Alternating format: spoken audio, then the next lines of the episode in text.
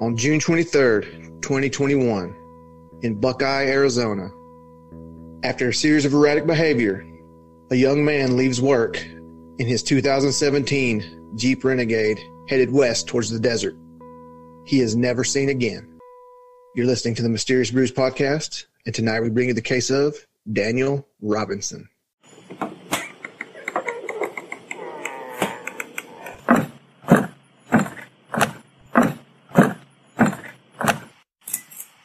First tonight, it's been three months since geologist Daniel Robinson went missing from his work site in a remote part of the desert in Buckeye. And now, for the first time, we are finding out what police have learned about the days before and after his disappearance. Here's ABC 15's Courtney Holmes.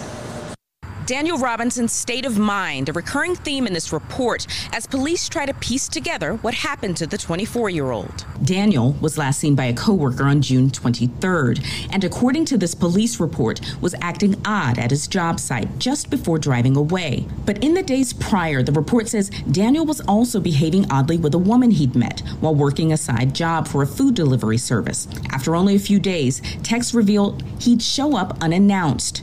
The report says he told family that he was in love with her. It also says photos on his Instagram account appear to have been removed since he'd gone missing. Still no clear answers about what happened. And in an appearance on CNN, his father, David Robinson, says it took police too long to start searching for them in earnest. Once Daniel became missing, um, uh, we realized that I think the quick action uh, wasn't there quick enough, first of all. The report shows the family requested a helicopter search on June 24th. Didn't happen until June 25th. Police didn't actually enter his home until July 6th, almost two weeks after he was reported. Welcome to a deep, dark, dank, moist basement somewhere in the bowels, of Georgia. So, Coacher, how was uh, the beach in the sand? It was pretty, pretty all right. Uh, could have been a little more exciting, but but it wasn't your hometown. no, it was definitely good to get out of the house and go somewhere else and be a lazy piece of shit. it's always a good time when there's surfing sand. So So for some reason, like they decided every single night from eleven to two a.m. to shoot fireworks on the beach, like, and not just like Roman candles and bottle rockets. We're talking almost industrial size, festival size fucking fireworks. So I promised a lady a shout out, but I've shut down my uh, work computer, and I don't quite remember after 150 episodes which one she was talking about. But she had a good point. I think it was the one that the guy that was found in Tennessee with all that money. What's his name? Oh God, I would have, I would know it. Blair heart if you- Adams. Blair Yes. Adams. Blair Blair Adams. Yes. Good Lord. All right. So what she theorized was he may have got injured at work, and one of those internal injuries could have been suffered at work, and he didn't say anything because he was violating the old work safety protocols, and OSHA might have gotten involved, and he was like, "Hell with it, I'm just going to go on vacation," and then wound up jacked up. So that was her theory, and I was like, "That's an awesome theory. I had not thought about that." She it's, not, had, a- it's not a bad theory, but it doesn't explain the erratic behavior of flying to Washington, driving to Knoxville. I mean, that's not that's not a vacation people are going to take. True. But I had never thought of, you know, some of those internal injuries may have come from that and then he was just out of his mind. But I told her we would shout her out on a future episode, so we did. So then I believe you have a five star review. I'm looking for it. I can't find it. I think you sent it in the old messenger. Well, we did the one. Was it? Is it the one from New Jersey? Uh, Or did we do that one already? hell, I don't. You can see how professional we are. Right, Uh, we're, we're going to do it again anyway. if we've done it, we've done it. If not, we're doing it now. All right. So it's from a Rachel underscore New Jersey, NJ. She says, Great show, heart. Five stars. Listening from New Jersey. Took me a hot minute to get used to your accents, but love your show. We are limited to no podcasters or even news in the dirty jers. Probably how I found my way down to Georgia. So we appreciate it, but I don't think our accents are that bad. I don't either. I don't know why somebody would make fun of the way we talk. Well, I mean, being from New Jersey, not used to the accent, I'm sure we sound weird, but there's people around here that sound weird to us. And by golly, when we think they sound weird, they sound like Boomhauer from King of the Hill. Like, pardon me, by God, we're going to go down here, right here, and go to the racetrack on Saturday, by God. Well, and when yeah, if we need subtitles, you know it's bad. Or I always tell my wife, I'm like, if you don't watch their mouth, you can understand more. like, I mean, I'm sure objectively from somebody not from the South, we do sound pretty bad, but they, let me assure you with a hundred percent certainty that we are nowhere near the worst. No, sir, we are not. If you listen to our previous episode 149, you will know that we worked with a gentleman that is much, much worse. And y'all think we're exaggerating when we do his voice. We're not doing it justice. No, it's worse than what we do, but we do it pretty good. We do. Give you a pretty good idea how he sounds, but you'd have to hear it to believe it. There's no way. All right, man, let's do this. This is crazy. it I is, mean, I man. know we do crazy cases all the time, but this is pretty crazy. We're talking about the mysterious disappearance of Daniel Robinson.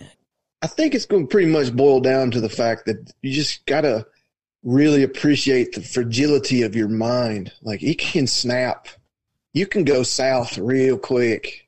Yes, sir, you can. And I think this is a case where he did. He just lost it for whatever reason. We're talking about Daniel Cornelius Robinson, who was born on January 14th, 1997. He was the youngest in his family that consisted of his father, David, mother, Melissa.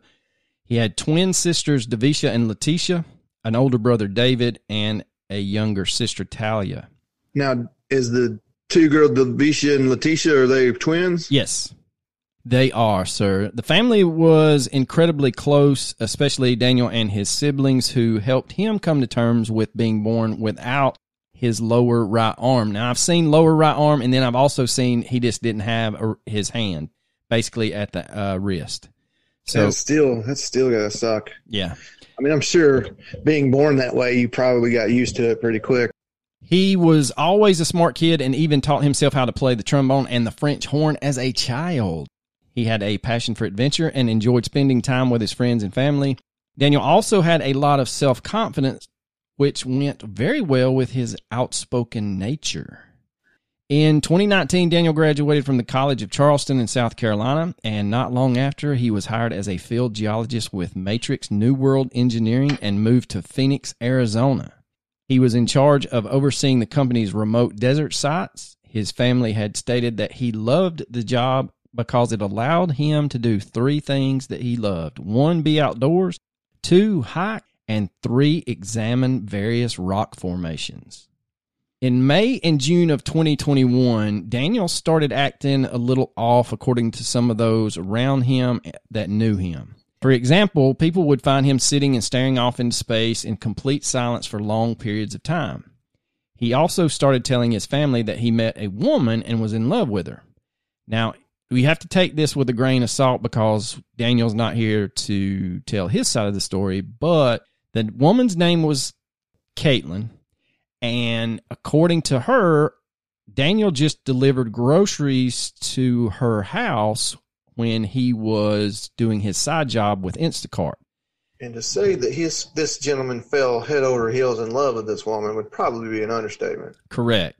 Now, according to her, she had invited him in each time to just place the groceries down in her home.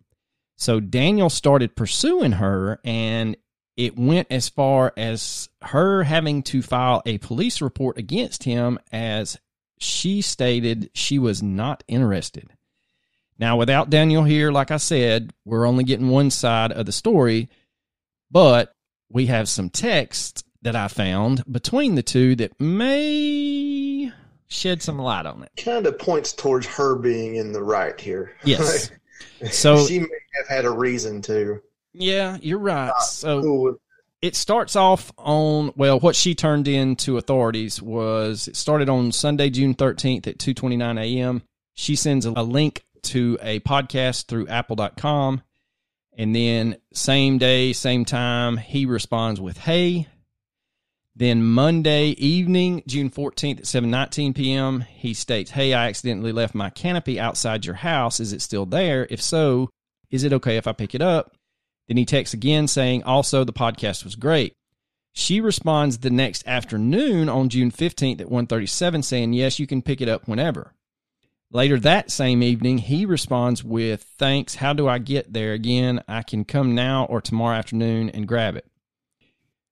Again, she waits till the following afternoon and says, Hi, I saw you on camera. I'm actually in Flagstaff and will be home later tonight. If you want, I can put it out front by the chairs before I head out for work tomorrow. He responds that uh, roughly an hour later at 3:12 p.m. and sends just a red colored heart emoji.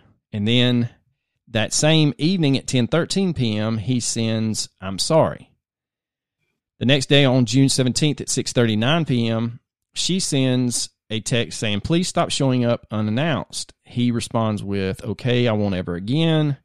She says, "Thanks, I'm looking right now and don't see the canopy in the garage." He says, "Don't worry about it, I already have it." She responds with a question mark and says, I'm confused. He comes back with, I did grab it yesterday. I just wanted to tell you I'm sorry for disappearing the other day. And at the end of that sentence, he puts a sad face emoji. And then he says, I could not stop thinking about you. So Saturday, that was on Thursday. So on Saturday, he follows up with, Hey, can we hang out? She comes back an hour later, says, I'm not home. He says, Okay. Uh, this is when she starts taking screenshots of her text with him to send to police. He says on Tuesday, after the I couldn't stop thinking about you. He says, The world can get better, but I'll have to take all the time I can, or we can, whatever to name it. I'll either see you again or never see you again. And that was the last message that he would have from her, or her from him. It's pretty crazy, man. He's definitely not good at taking a hint. No, no, sir, he's not. So on the morning of June 23rd, 2021, Daniel went to work at a job site in Buckeye, Arizona a coworker of his, Ken, was there with Daniel, and that is actually the first time they had worked together. Ken says that Daniel mentioned that he was really tired. Ken thought his behavior seemed a little odd, and that was confirmed to him when Daniel abruptly waved goodbye, got into his Jeep Liberty, and drove off. Yeah, he said like things were just getting, his comments were just getting more and more confusing. Didn't really make a whole lot of sense and then he just dipped out. Yep, he said that it started out normal, but then suddenly he started acting distracted and staring off in the desert. Quote, he was just looking off into the desert. He had a very, very distant look in his eye. Whenever he'd turn around again, I would look at him and look into his eyes. The first thing I thought was maybe he was on some drugs or something, but his pupils were not dilated. From that standpoint, everything appeared to be normal. Then I thought this was a medical condition or something. I wasn't too sure. I kept watching him, but he just kept turning around and looking off into the desert. Then he just turned around, walked back over to his Jeep, and I just assumed he was going to get something out of his vehicle. And he opened the door, got in, sat down, put on his seatbelt. Then he looked at me, waved, and backed up and took off. End quote. So, yeah, that's a little odd. So that same morning, Daniel had actually texted one of his sisters saying that he had an emergency. When she tried to reach him after receiving the text, he wouldn't answer the phone. Now, Ken, his coworker, became worried about Daniel and he started going to see if he could find where he had taken off to. No one else at the company had heard from Daniel, and when Ken found Jeep tracks that led off into the desert, he became alarmed. He tried to search for Daniel and his Jeep, but could not find anything. That same day, the family begins to worry because they still can't reach him. And since this was out of character for him, because he always communicated with someone in his family daily. And when they find out that he had not finished his shift at work, they report him missing that very evening. So the Buckeye Police Department begins searching the area they bring in ATV search teams and even search by helicopter and drone. They searched a total of 70 square miles around the job site where Daniel was last seen, but there's no sign of Daniel or his Jeep. Now, family members immediately from South Carolina hop on a plane, fly to Arizona, and they join the search efforts. Daniel's father has been very outspoken, and even with his son's disappearance only being roughly a year old, he has made sure that it stays in the news.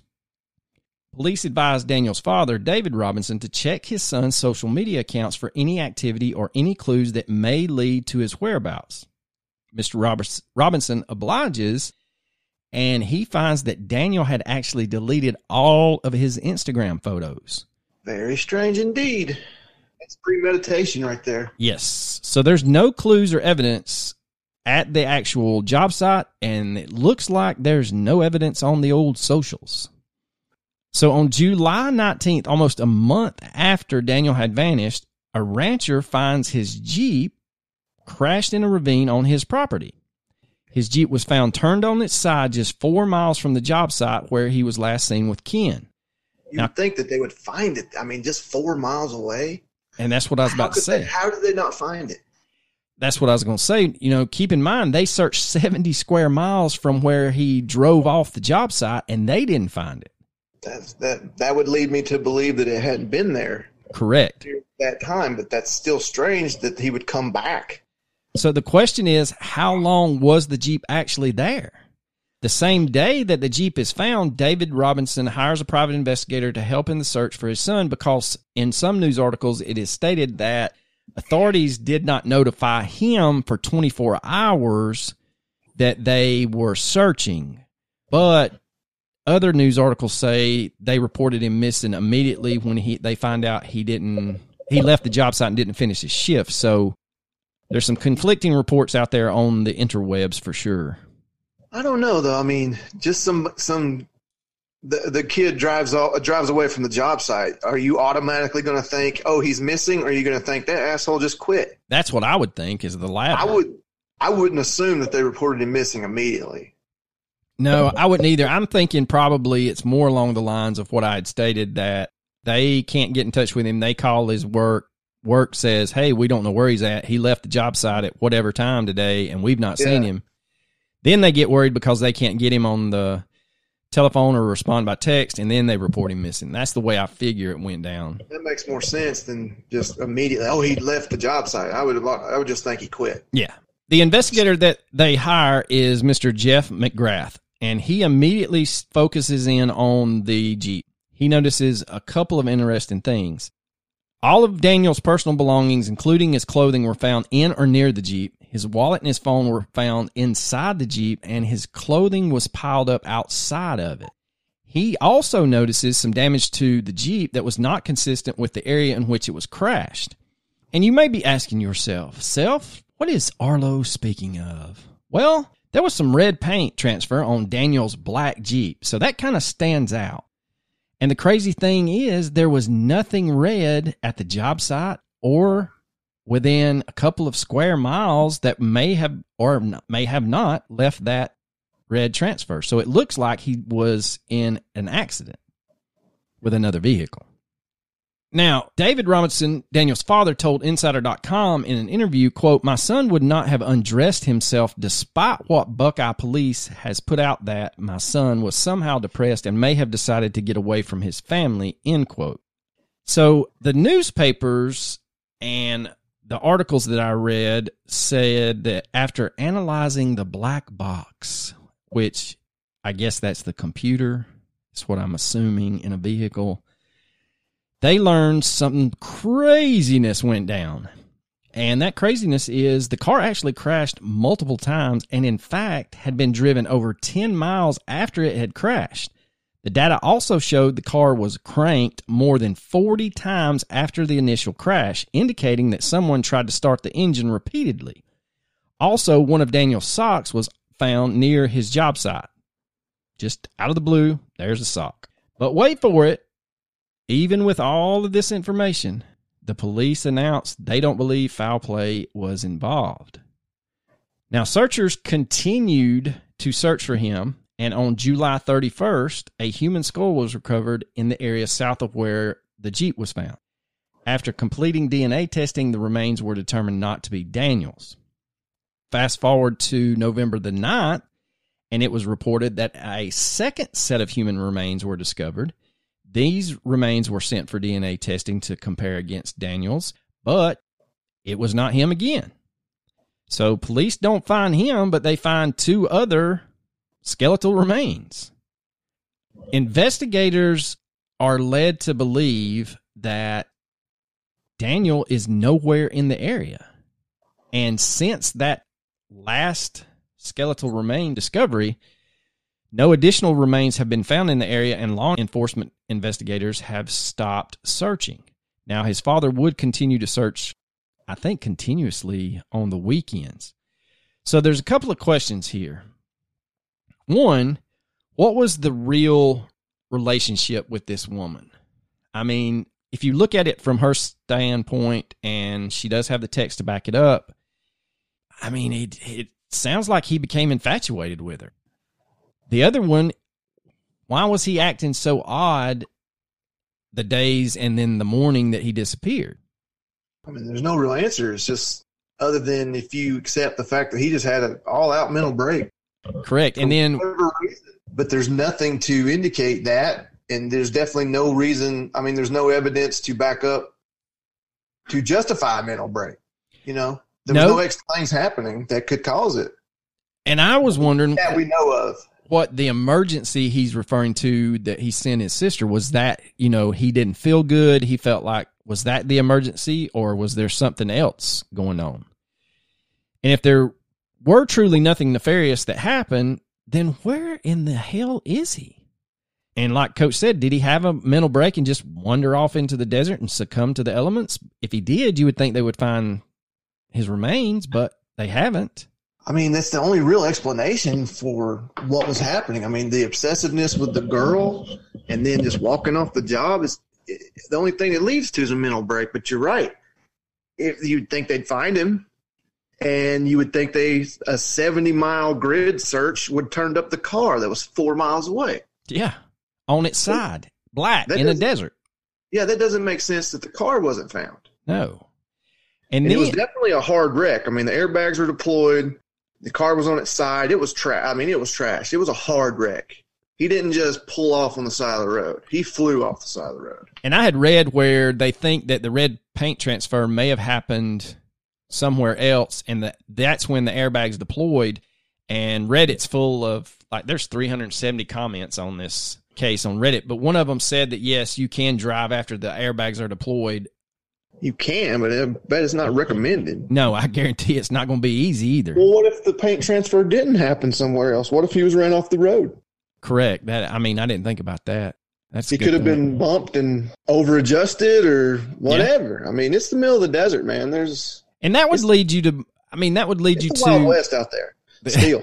the concut he could have had a concussion and was out of his mind that would explain the clothes outside the vehicle leaving his stuff in there but again you would think if he did have a concussion was out of his mind again you would think he would have the remains would be found my biggest question is who did the other two sets of remains belong to yeah, they couldn't identify them.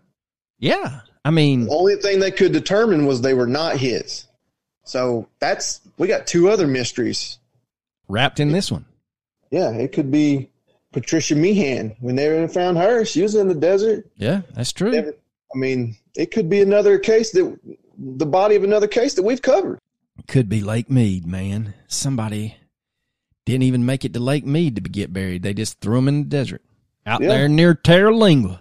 Still got the shovel. Now, Daniel's father has continued to lead searches that he has organized himself. He doesn't feel that authorities are putting effort into finding his son. He travels to Arizona very often, putting on searches of his own, and these searches would be conducted every weekend with volunteers searching not only the desert area around the work site, but also amongst the homeless population in Tempe, and that's where Daniel was actually living. Now, the family has set up a website, pleasehelpfinddaniel.com, and is offering a reward for information that leads them to him. The family also has a GoFundMe set up, which is linked on that pleasehelpfinddaniel.com page. Funds are going towards the fee for the private investigator and hotel and travel fees for the family to remain in Arizona. Now, Daniel Robinson was described or is described as a black male, five foot eight inches tall and weighing approximately 160 pounds at the time of his disappearance. He is missing his right hand, and you can submit tips on the family website that I've mentioned, or you can text the family at 803 200 7994. Now we get into the some theories out there, and these were two of the more relevant ones I felt like on Reddit and the first one comes from uh, just says anonymous user, and it says, "Why is the search focusing on the homeless population in Tempe? Were there leads that indicated Daniel may have taken to the streets and blended in?" Uh, Reddit user Future Ad seven seven nine two stated, "Hey, I actually helped search for Daniel. The searches were in the homeless population in Phoenix, a lot of the homeless people down there claim to have seen him. However, many of these people have been very intoxicated. A lot of people say they've specifically seen him at CAS, which is the Central Arizona Shelter Services. Search groups have searched these populations. However, it seems that there are a few homeless individuals that look similar to Daniel. Well, looking similar is one thing, but he is kind of distinguishable with the fact that he's missing his hand. Another Reddit user, Sales Tax, says, Do you think it's possible that he was experiencing the effects of dehydration coupled with a mental episode or concussion from the wreck? He was from South Carolina. I've spent considerable time in both Arizona and South Carolina and may not have recognized the difference between desert heat and human heat. Human. Oh, humid. Oh, huge difference. Humid heat effects, yeah. I've been to Vegas uh, six times, and oh, every time it's been over 100 degrees. And I would take that over 90 degrees in Georgia because, brother, that humidity will kill you. yes, it will. Now, this guy says that he drank more water in one day in Arizona than he would three days in South Carolina. The few times I've gotten dehydrated in a desert environment, it set in very quickly. Fatigue and nausea for me to the point where I had to sip water rather than gulp it, or else I would throw up. In more severe cases, it can lead to confusion to the point of being delusional. Someone with severe depression may not recognize those signs and lose an appetite to consume even water because of the nausea. The Sonoran Desert is no joke. Bodies are always being found out there. It's possible he chose one of the hundreds of mine shafts throughout the area to toss himself down or seek shelter and fell down. Someone in his profession could likely gain access to that data. It's a sad case. I hope there's some resolution to it one day. So another user named Bird's Eye 85 responds to sales tax and says that I'm from the area and had considered a flood may have carried his body downstream and not just down the Hassayampa. There's a lot of little washes in that area. And then another Reddit user named Führer in Law responds with monsoons were soon and some of the strongest we had had in decades during that period. That's a very good thought. Had his body already decomposed enough to be near bones, they could have easily been scattered throughout the desert by the monsoons. So Birdseye comes back with yes, this year the monsoons have been insane. I'd wager a flash flood took his body at the time, and now the remains are likely scattered down the wash. If you've ever seen the debris packed up against the tree roots after a flood, you'd understand the vast strength those floods pummel down with the washes. I think he was just a victim of the elements, unfortunately. And that's basically all the theories out there. So, what's your theory, my friend? My theory is I think he may have had a concussion coupled with depression, and it just he was not in his right mind. And it's kind of like that, you know, when you get hypothermia, they the undressing. Kind of maybe he thought that by taking clothes off he could cool down, or he was in his wrong mind. But I'd also seen someone theorize that he was of the age now he would be on the latter end of their age range, but for schizophrenia to start showing its head, even though the family says there's not a history of that. But to be honest with you, mental break, concussion followed by depression and just dehydration. I mean, all three of those combined together, you're going to be out of your mind. And just two of them, you'd be out of your mind. But you know, unfortunately, I have to agree with the the police department. I don't think there is anything nefarious. I mean, I, would, I honestly don't think there's anything nefarious going on, but I think there's definitely some missing pieces to the puzzle that we'll just never know. I think something was going on in his personal life, or he, like I said, like you said, maybe a concussion that he something has something happened that we don't know. It's very, it's not it's not imp- impossible by any stretch of the imagination, but it's not likely just to snap for no reason. Like just wake up one day and all of a sudden you're a, a stalker, yeah, and then decide to disappear off the face of the earth. And you know, like I had stated, we're not ever gonna know if he his side of the story with the young lady named Caitlin. There may have been some initial flirting going on that he misconstrued and then he tries to he just tried too hard, right? And then she what shuts it, it like down. It's like he just he saw something that she didn't, and he just ran with it, and it just got he got too infatuated too fast and just lost it.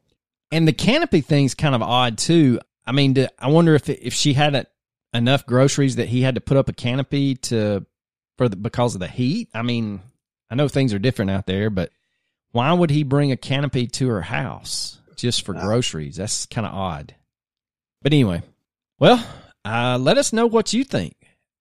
We uh, will be putting this on the old socials. May put a poll up. Ain't done a good poll in a while.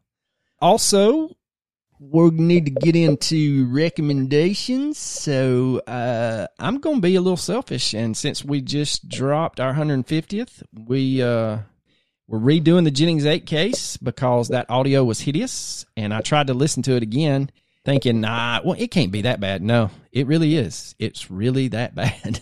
You cannot understand what is going on. Nah, it's hard to follow. So that's why we kind of decided to bust it up First part is the victimology because you can get bogged down in the names and the dates and the places they were seen. And then well, we're going to follow up with part two about the actual crazy ass corruption. So, my recommendation is going to be if you have not ever heard of the Jennings 8 case, take you a gander on the old interwebs. And there's an ID miniseries, and then Showtime actually did any. I think it was five, maybe as many as eight episodes. Murder in the Bayou. So if you got Showtime Plus or whatever the hell it's called, on demand, whatever, you can look that up. But what's your recommendation now, brother? I'm still going to recommend our private group. If you go to groups on Facebook and you type in Mysterious Brews Podcast, you can find our private group. I post a lot of funny shit on there. Yes, he does. And, uh, not necessarily related to the podcast, just, but it's a good way to communicate with the people that actually listen.